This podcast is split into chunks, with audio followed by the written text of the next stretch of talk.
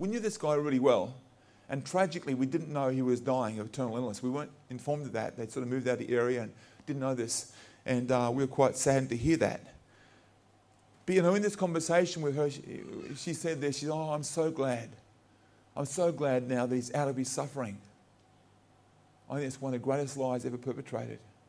And someone who doesn't know Christ die in their sin, they're in eternal suffering. You know.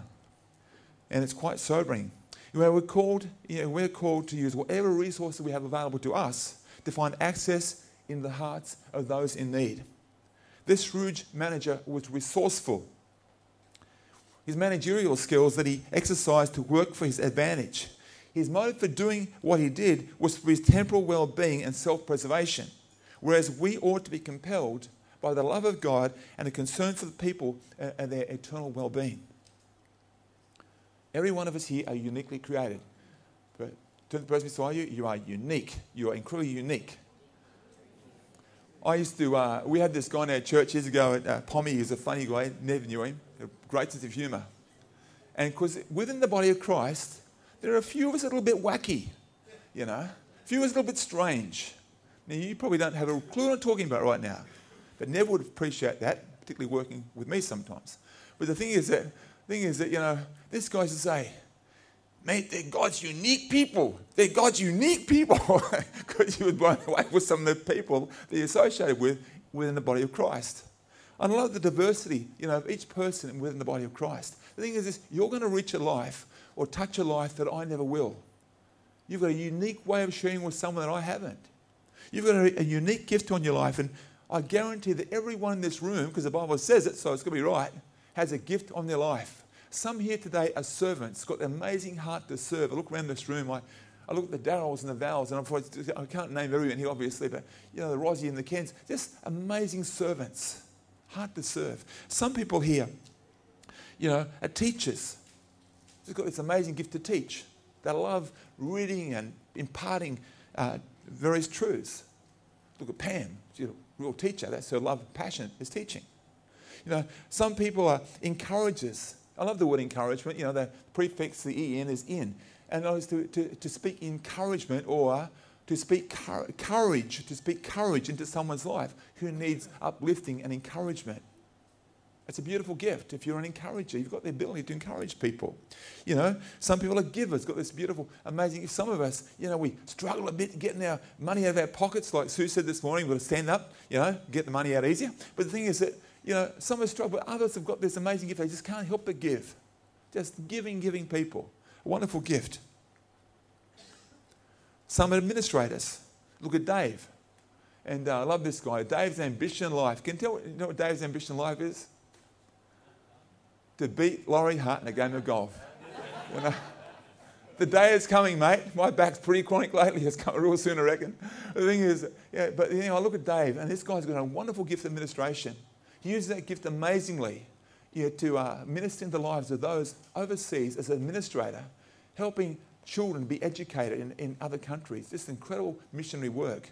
And there's, and there's CAPS uh, teaching that's happening right now through Dave. It's just a great thing. He's using this gift, and it's got the potential to reach multitudes of people in our community, to encourage people out of poverty into a place of knowing how to handle their finances.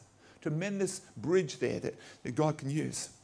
So, other, so others are gift, you know, given a, gift of mercy got a heart of compassion towards people. They're the ones that will find themselves. My little wife, you know, she's in the hospitals and the nursing homes, wherever she can find. She, when she rescues lost dogs and lost cats, you know, she's just got this heart of compassion. And mate, watch out if you're treating an animal not wisely or, or you know, cruel, mate, you, will get it from Chad, I tell you. But you know, when it comes to people, she's got this incredible heart for people, constantly thinking about people and reaching out. Her heart breaks for people, you know. And uh, it might be that you're able to tutor a struggling student with a gift of teaching, or give a neighbour some IT support, or bake a cake. You know, years ago, I'll never forget, years ago, um, we had some neighbours move in two doors from us, young couple, and didn't know anything about them. But Jet decided she's going to bake them a cake. She baked this beautiful chocolate cake and took it down to them. You got no idea what that meant to these people. These guys, we had no idea, had just bought the local bakery. And Dave was so touched by that cake. every time we see Dave, he still, you know, seen for a while now, but he still talks that, that, that cake. Someone had, you know, that, that, that cared enough to bake him a homemade cake. He'd not had a homemade cake for years.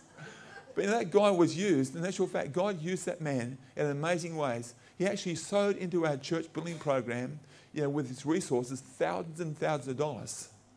And we built an amazing friendship over a chocolate cake. You know, amazing stuff that God will do if we're prepared to reach out to people and love people. You know, uh, you know, I've had doors open just mowing a bit of lawn for someone. Amazing doors to preach the gospel, share the gospel, just mowing someone's lawn. You know, sharing a meal with someone, take someone for a picnic. We had this couple when we were well, we were young once, and uh, we were like, we are about Neville's age, you know, ten years ago. But the thing is, thing is, you know, we had these, we had this older couple up from us, neighbours in our street when we lived at Toormina, and, uh, Jack and Dot, you know, they wouldn't be, they'd be, uh, they're not with us now, but um, it was a sad, sad situation. They lived under the same roof for years, probably 40 or 50 years, and they hardly communicated with each other. There had been this major offence taking place in their life. But this man was going to honour his vow, you know, to remain faithful till death do us part. They didn't talk with each other, they didn't communicate with each other, lived separately, separate lives under the same roof. And with this opportunity to reach out to these guys, and we used to take them on picnics. And uh, some funny, funny experiences with this couple with their pic- with picnics. And um, it was a real delight. And uh, I'll never forget the time I had the opportunity to share with Jack of the need to forgive. You need to embrace God's love for his life, forgiveness for his life, and to forgive his wife. And uh, we parted ways, you know, hadn't seen her for a number of years. And, and uh, we saw, bumped into Dot one day, a couple of years later, and she said, I want you to know that Jack passed away last year. But, you know, I want you to know also he started going back to church before he did. And um, just a blessing, just take someone to a picnic, to reach out to love someone, build a bridge. I think back to some hilarious times we've had, you know. But you know, so the thing is this I wonder, I wonder, I wonder what difference we might make as a church community if we're open to the promptings of the Holy Spirit and put time aside each week out of our busy schedules to build a bridge in this way, to purposefully pray, God, I pray this week you give me a time, I allocate time aside do this very thing. Show me someone I can share with, encourage in some way, build a bridge with and be purposeful about that. I think so often we spread ourselves too, too wide, we spread ourselves too thin, rather than getting God to give us one person or two people or, a family that we can reach in the life of. Maybe, you know, uh, tutor a child that's in need of education for a teacher. But it's something we can do. I think back at some hilarious times in the past, we've had to invite someone over a meal. I'll never forget uh, this couple we had, neighbours, and John and Lynn were um, pretty dysfunctional. Uh, a lovely couple, but he was actually known as the local um, uh, Drago, local dealer. And we lived beside these guys, and my wife had this little heart to reach out these kids next door from this family. And, uh, and so I think they were quite relieved when Jen actually said, Look, we give you a, a, break and take these kids to children's church with us. And they, I think that was a great thing. So off we went to children's church with these kids for a long, long period, probably over, well, well over 12 months, probably a couple of years. And uh, one of these little girls totally excelled in children's church. She just loved and just flourished in that time. She received an award one of those years, and, and uh, she just loved the church. Um, eventually, I think Jet may have taught them in Scripture too. I think I'm not sure, but I think that might have been the case. And one day, the Blue Jet said, "I think we should get these guys over for tea." I said, "Darling, you're kidding." I said, "John is stoned out of his face 24 hours a day," and uh, she goes, "No, we should get them over for tea." I go, all right, this is going to be exciting. Sure enough, we get them over for tea, and uh, Jack cooks his, cooks his lovely meal up, and I'm in there, and well, John started the conversation with something like this, mate. Where do you do your shopping? I said, oh, at Franklin's. He said, mate, well, I was out wide enough at Franklin's. Those old women, mate, they get stuck on the aisles with their trolleys, and they talk, and they talk, and they talk and they talk, so I rammed them. I said, You what? He said, I rammed them. They kicked me out of Franklin's. He said, he said Mate, shopping at Woolworths, oh, I was a while at Woolworths. Well, that was about the conversation that night, I remember. And uh, it was very, very enlightening. But the thing is, you know, the amazing thing with that is, is that we met those guys up, we didn't know they'd moved up to Tweed, and uh, we're up at Tweed. The, the day that our daughter gave birth to our, uh, her firstborn, our little Giselle, seven years ago, and the very same day, their girl, the one that went to uh, Sunday school with Jet, was having her first child. I think it was the first child. And uh, we met them in the hospital. But the incredible thing was this although it was a very brief time with these guys, because a lot happening obviously when two kids are giving birth to your grandkids, you know, this guy, his act was completely together. He spoke clearly. He was just so together. And he inferred that they were going to church and things are going real well. And uh, what a blessing. And I really believe that's because the seeds that Jet sowed in that family's life all those years before. You know, I think back of some of the guys we've had around, you know, um, some really funny experiences with some of the people we've had around. We had was one guy who picked up hitchhiker years ago, and, and mate, he came back to stay with us, and mate, he was on the nose, I'll tell you. And so Jet got me to get him in the shower, and as he was in the shower, I nicked his clothes out of the shower, and he wore my clothes. Well, he was about this tall, and I'm obviously up here. So for about three days, he was wearing my clothes, and they rolled up, up to his elbow and up to his knees. Like, well, I might have worn my knees. And, um, but just an amazing, amazing guy. That guy was actually running away from the Lord. And we, we just able to pray with him, and he accepted Christ, re-accepted uh, God's love for his life, and he went back on track rejoicing. So we have this, amazing, we go over hours like this. I'm sure you've had many experiences yourself. But to encourage you, you know, we, we're called to sow into people's lives, love people, and sow their lives. You know, those, you know, we're called to, to uh, I, I really believe that the thing, this underlying teaching that Jesus brings through this passage in Luke 16 is this that we're called to be relevant to people. You know, I believe that's the underlying teaching that comes through here. We need to be ourselves around other people, not trying to prove ourselves to impress them, just to be ourselves.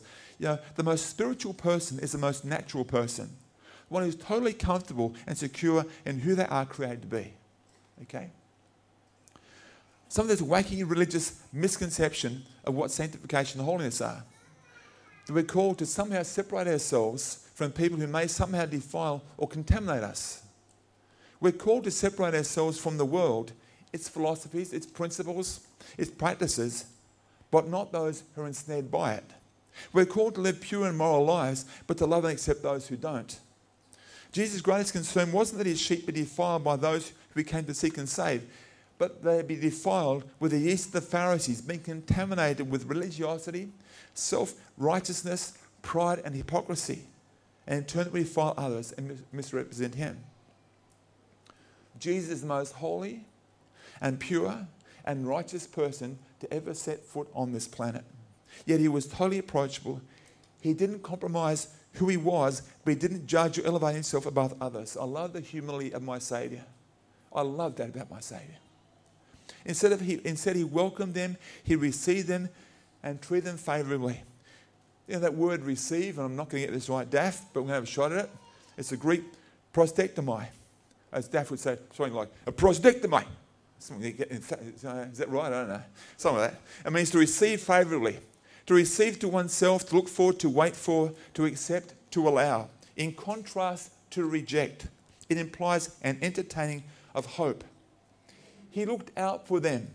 He was patient. He was loving. He was kind. In his heart, he carried a hope, a positive and eager expectation, anticipation of good for them. a hope that they would receive him just as he received and welcomed them.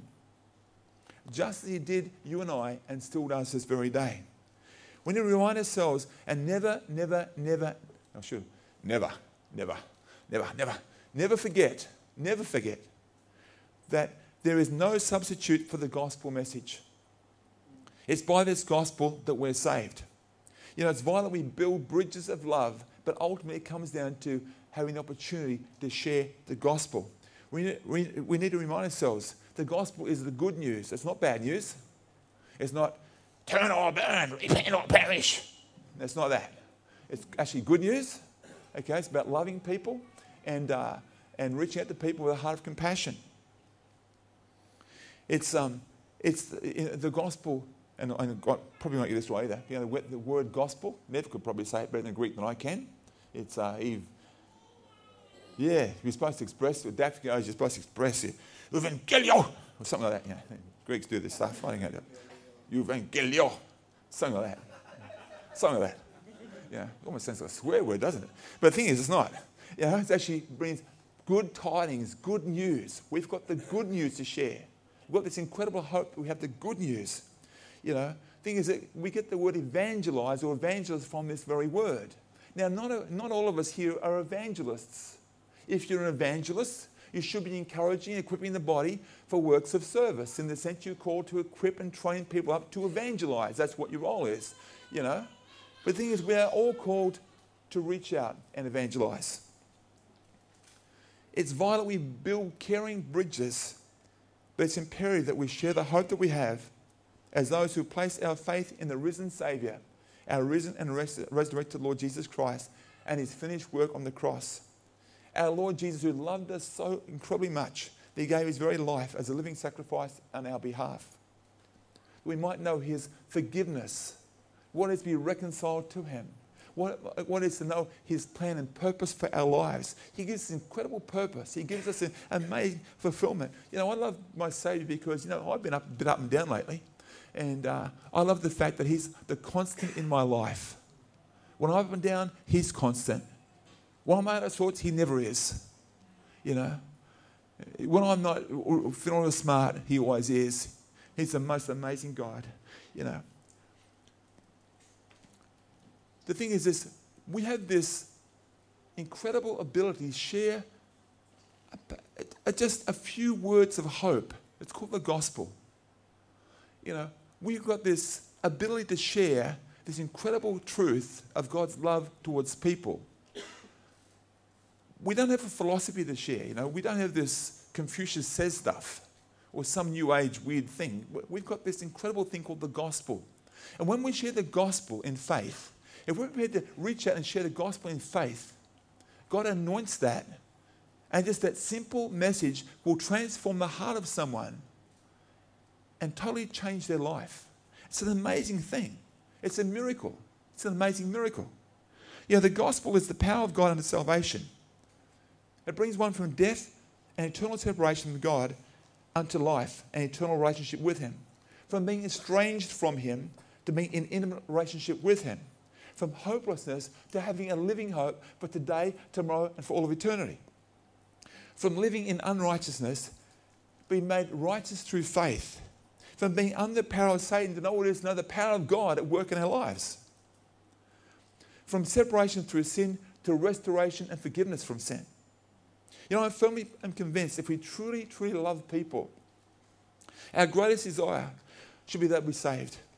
Lost people are lost Lost people need a Savior, and we are those who is appointed to represent Him. Paul sets the example to us all when he writes in Romans 1.14 to 17. And thanks, Rosie, for doing those overheads too, mate. I'm obligated to both Greeks and non-Greeks, both the wise and the foolish. That's why I'm so eager to preach the gospel also to you who are in Rome. I'm not ashamed of the gospel because it's the power of God for the salvation of everyone who believes, first for the Jew, then for the Gentile. From the gospel, a righteousness from God is revealed, a righteousness that is by faith from first to last, just as it is written, the righteous will live by faith. Paul was not ashamed of the gospel. He wasn't afraid of people, he was afraid for people. Okay? 1 Peter 3 15 and 16. In your heart, set apart Christ as Lord. Always be prepared to give an answer to everyone who asks you to give the reason for the hope that you have. But do this with gentleness and respect you know, I really believe that we should be praying for opportunities.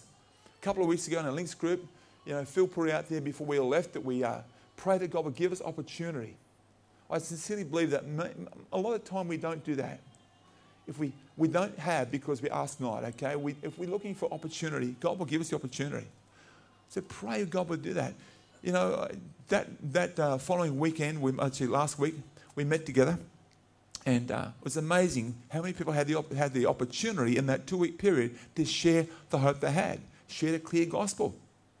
You know, I had the incredible opportunity with a number of people and uh, amazing stuff. And, and uh, I just encourage you, when you share the gospel, it's a great way to go about it if you just share your testimony. How after hearing that Jesus Christ, God's Son, gave his life here on that cross, and you embrace Him as your Lord and Savior, put your faith and trust in Him, He totally turned your life around. You know, just always share, though. Get back to Christ and what was done for you when you're sharing in that way.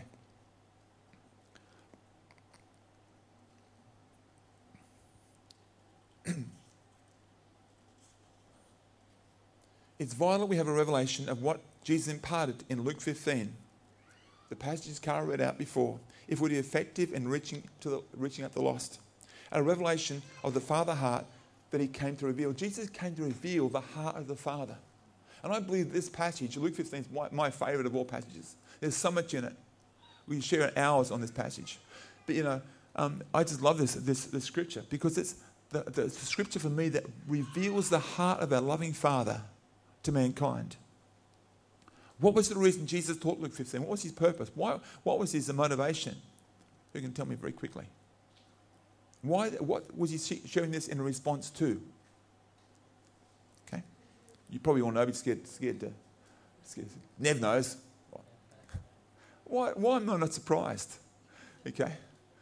He was sharing in response to these people who were so offended by him for eating and, and, and, and fellowshipping with tax collectors and sinners. They were so offended by him. I mean, he was, he was associating with the low lives, the untouchables. Didn't he know who he was fellowshipping with? Didn't he know who he was eating with? Surely, if this man was a holy man, he'd know that these people are untouchable. These are beyond salvation. I mean, they were so, so full on. They so judged him for that. So, in response, he teaches this parable. Okay? It's in response to their reaction. I'm so glad. I'm so glad these guys were so offended. Otherwise, you wouldn't have this passage here. And I think it's the most amazing passage. These who were offended by him were devoid of an appreciation of the Father's heart. Their outward behavior was reflective of the concept of God that they held within their own hearts. They saw God as one who was judgmental, as condemning, as angry, and unkind. One you had to work or slave for to win the approval of. When we as children allow offense to rule our hearts, we close the door on Christ's life in us. We'll be like these Pharisees. We'll fail to impart a, a true God concept. You know, you'll never ever win another soul, or never ever build a bridge of love if you allow offense to rule your heart. So important is that we keep short accounts. You know, over the years, because I'm a bit, uh, always a bit, uh, what, John, if John was here, he would say I'm a bit huffy, a bit huffy at times. Nice way of putting it. What's Simon at? He's seen me in action on the golf course. I haven't improved the last 12 months. You know, he's rubbing off on me. You know, when Simon hits a bad ball, which is not, not, not that often, he always laughs. I always get so convicted when I don't laugh, you see. It's an amazing experience to be playing golf with Simon. Isn't it, Dave? but you know, you know, I, have been a bit huffy over the years. Still a bit huffy. Um, Jet goes more than happy. But nevertheless, you know, and there's been many times I've had to humble myself and get something right with someone I've been happy towards. You know, I'll never forget working as a young guy in the hospital years ago, and uh, we had this boss who wasn't the nicest guy to work for. Man, that was my training ground, I tell you. This boss was an ex submarine engineer, a pommy guy. He didn't know how to say, thank you, would you please, well done, or that was good.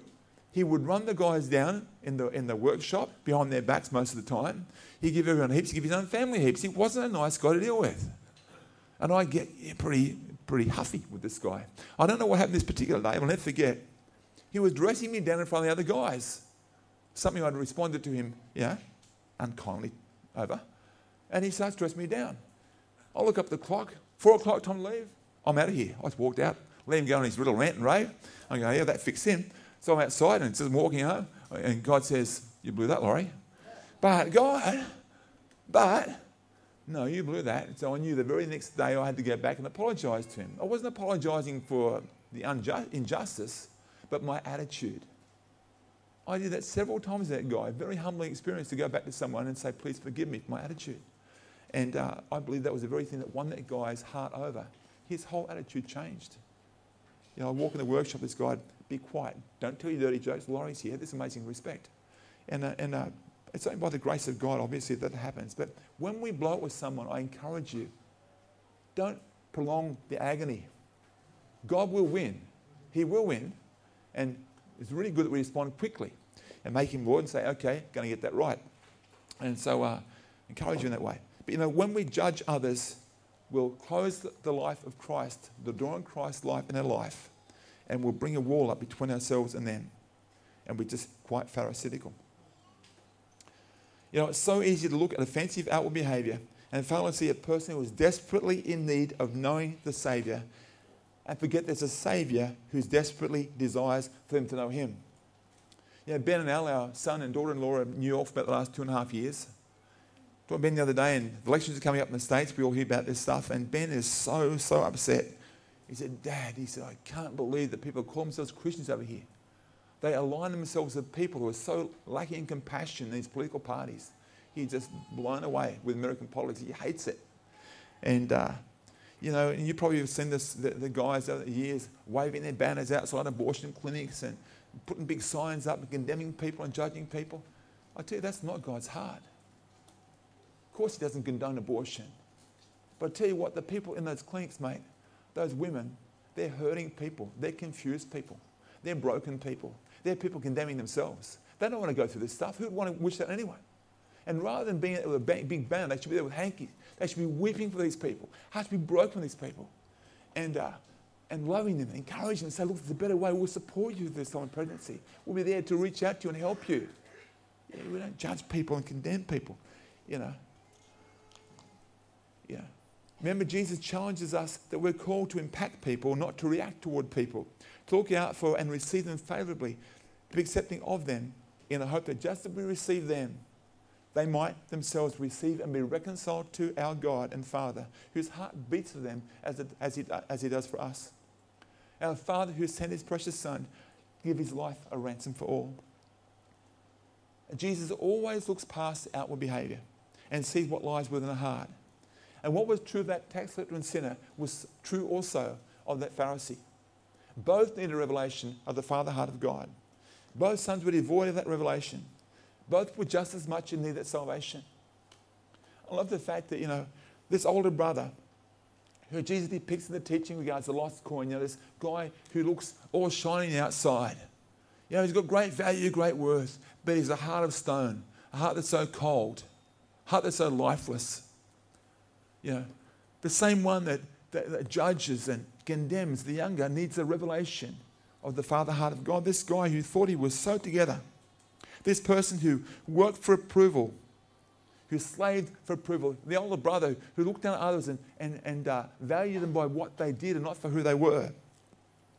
These Pharisees and teachers of the law who were students of the word, the theologians of the day, yet their theology was devoid of revelation of the heart of God. They were convinced they represented. They thought they're representing God. Man, we're doing a good job here. You know? And uh, and the tragic thing is they had no appreciation of God's heart. Without a revelation of the heart of love and mercy, we read the scriptures. Without a revelation of grace and truth, those scriptures are just a book of rules. They're just a book of law. What are some of the, what are some of the qualities that, uh, that were brought out in that passage that Carl read for us? Can you think of a few qualities that, uh, that regards our Saviour and the Father He came to reveal? What's some of the qualities that that uh, were brought out in that passage, or I brought that passage. You can tell me one or two. Grace. God's incredible grace. His transforming grace. Another one? Forgiveness. Who said that? Carolyn? Forgiveness. Okay. His heart of forgiveness. Who's that towards, by the way? Us. We were all these guys. We were like these lost sheep, man. We'd gone astray. His heart of forgiveness. His heart of forgiveness towards us. Another quality love. His love, his unconditional love. Yeah, the love that would send his son to the cross and die on behalf of us. That's the love. We never need to doubt God's love. We look at the cross and his love is outpoured for us on that cross. His kindness, it's his kindness that leads us to repentance. His mercy that transforms the human heart. Desire for restoration and reconciliation. His generosity. He's a generous God. He's patient. He was so patient with his sons. You know, He's full of wisdom. He has a desperation and a love for lost people from all walks of life, for both the unrighteous and the self righteous. This is the Father that goes out and pleads with this self righteous ratbag.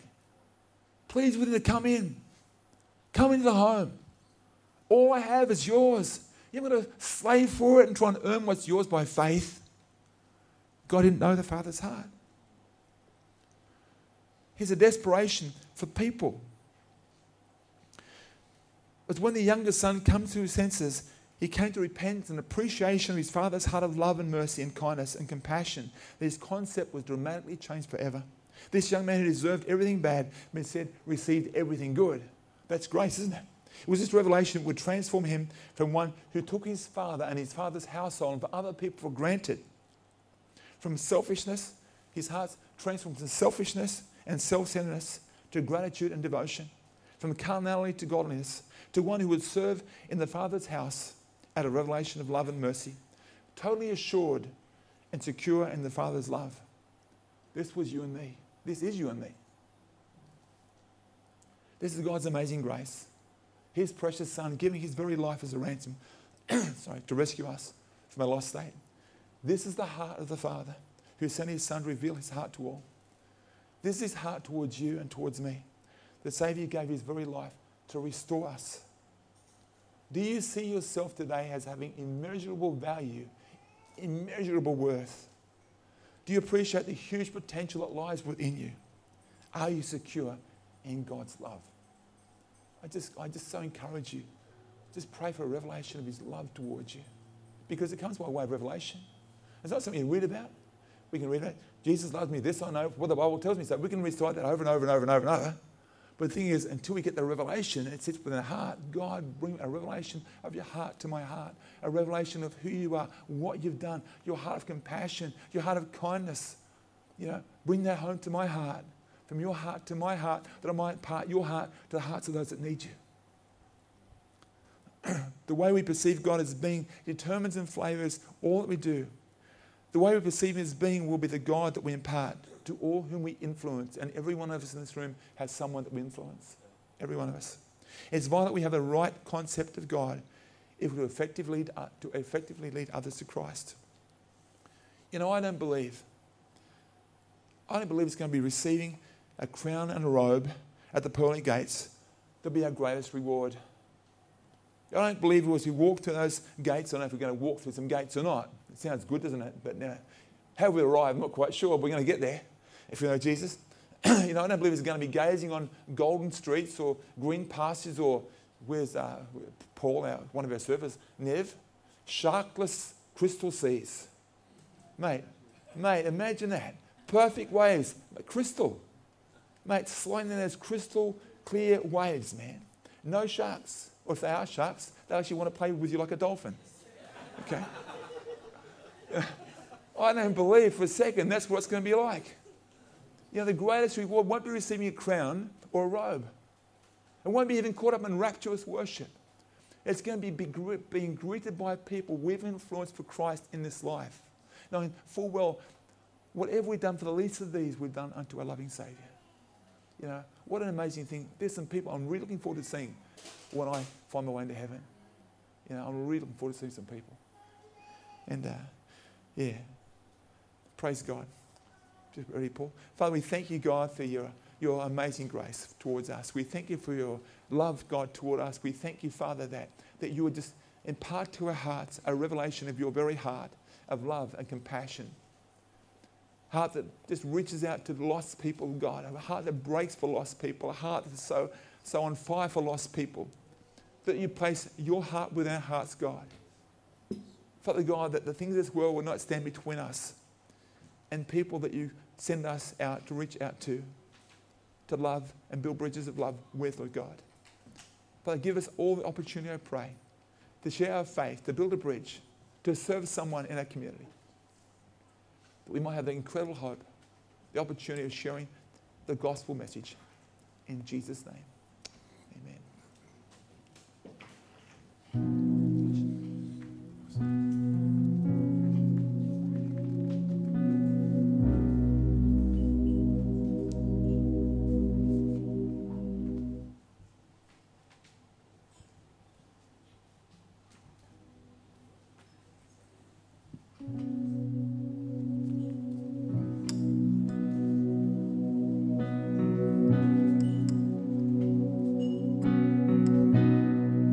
Isn't God good? Is God good?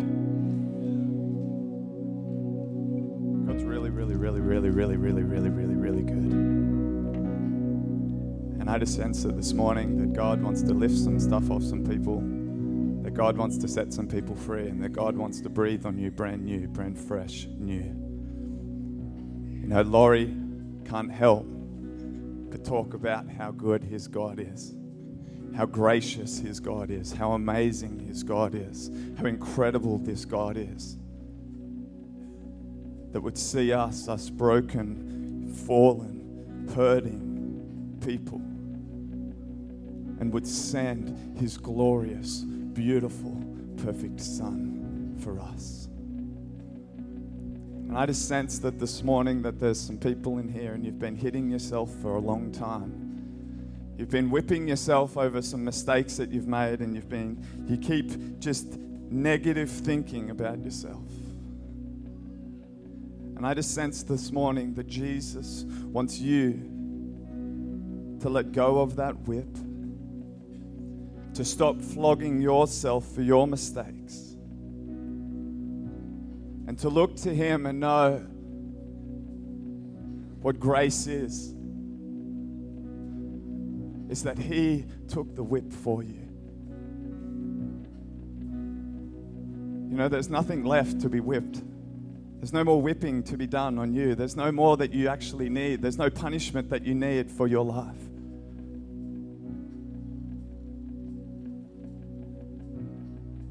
I just sense this morning that there's real need in here.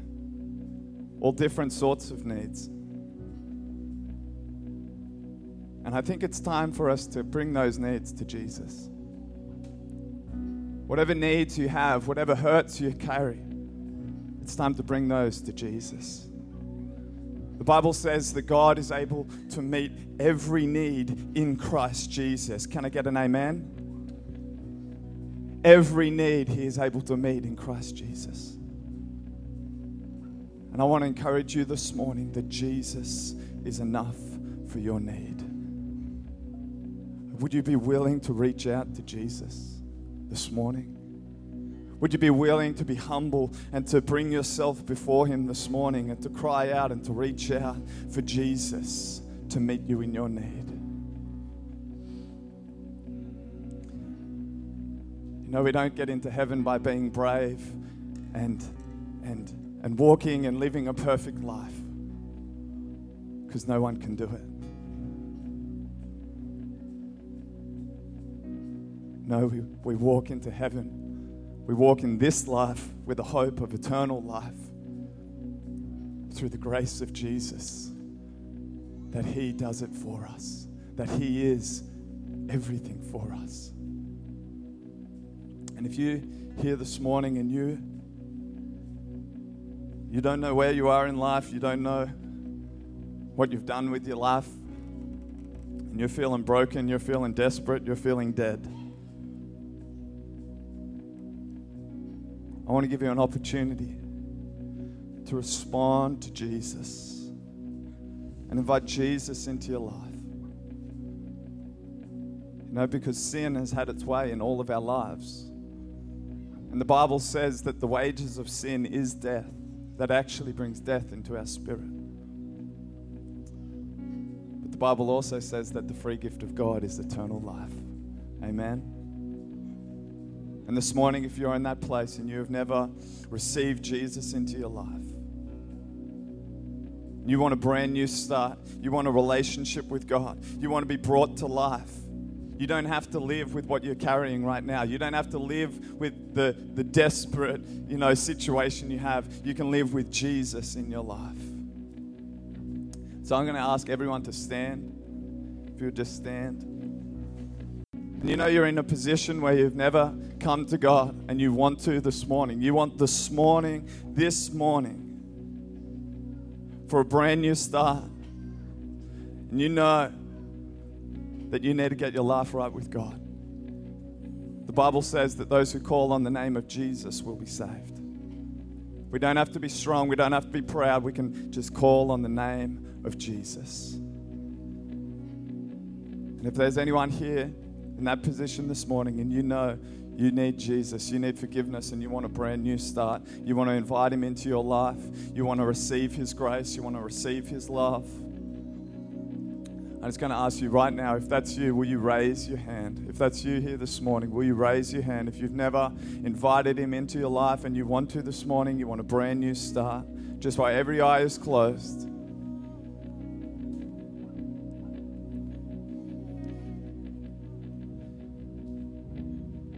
That's you this morning, will you raise your hand?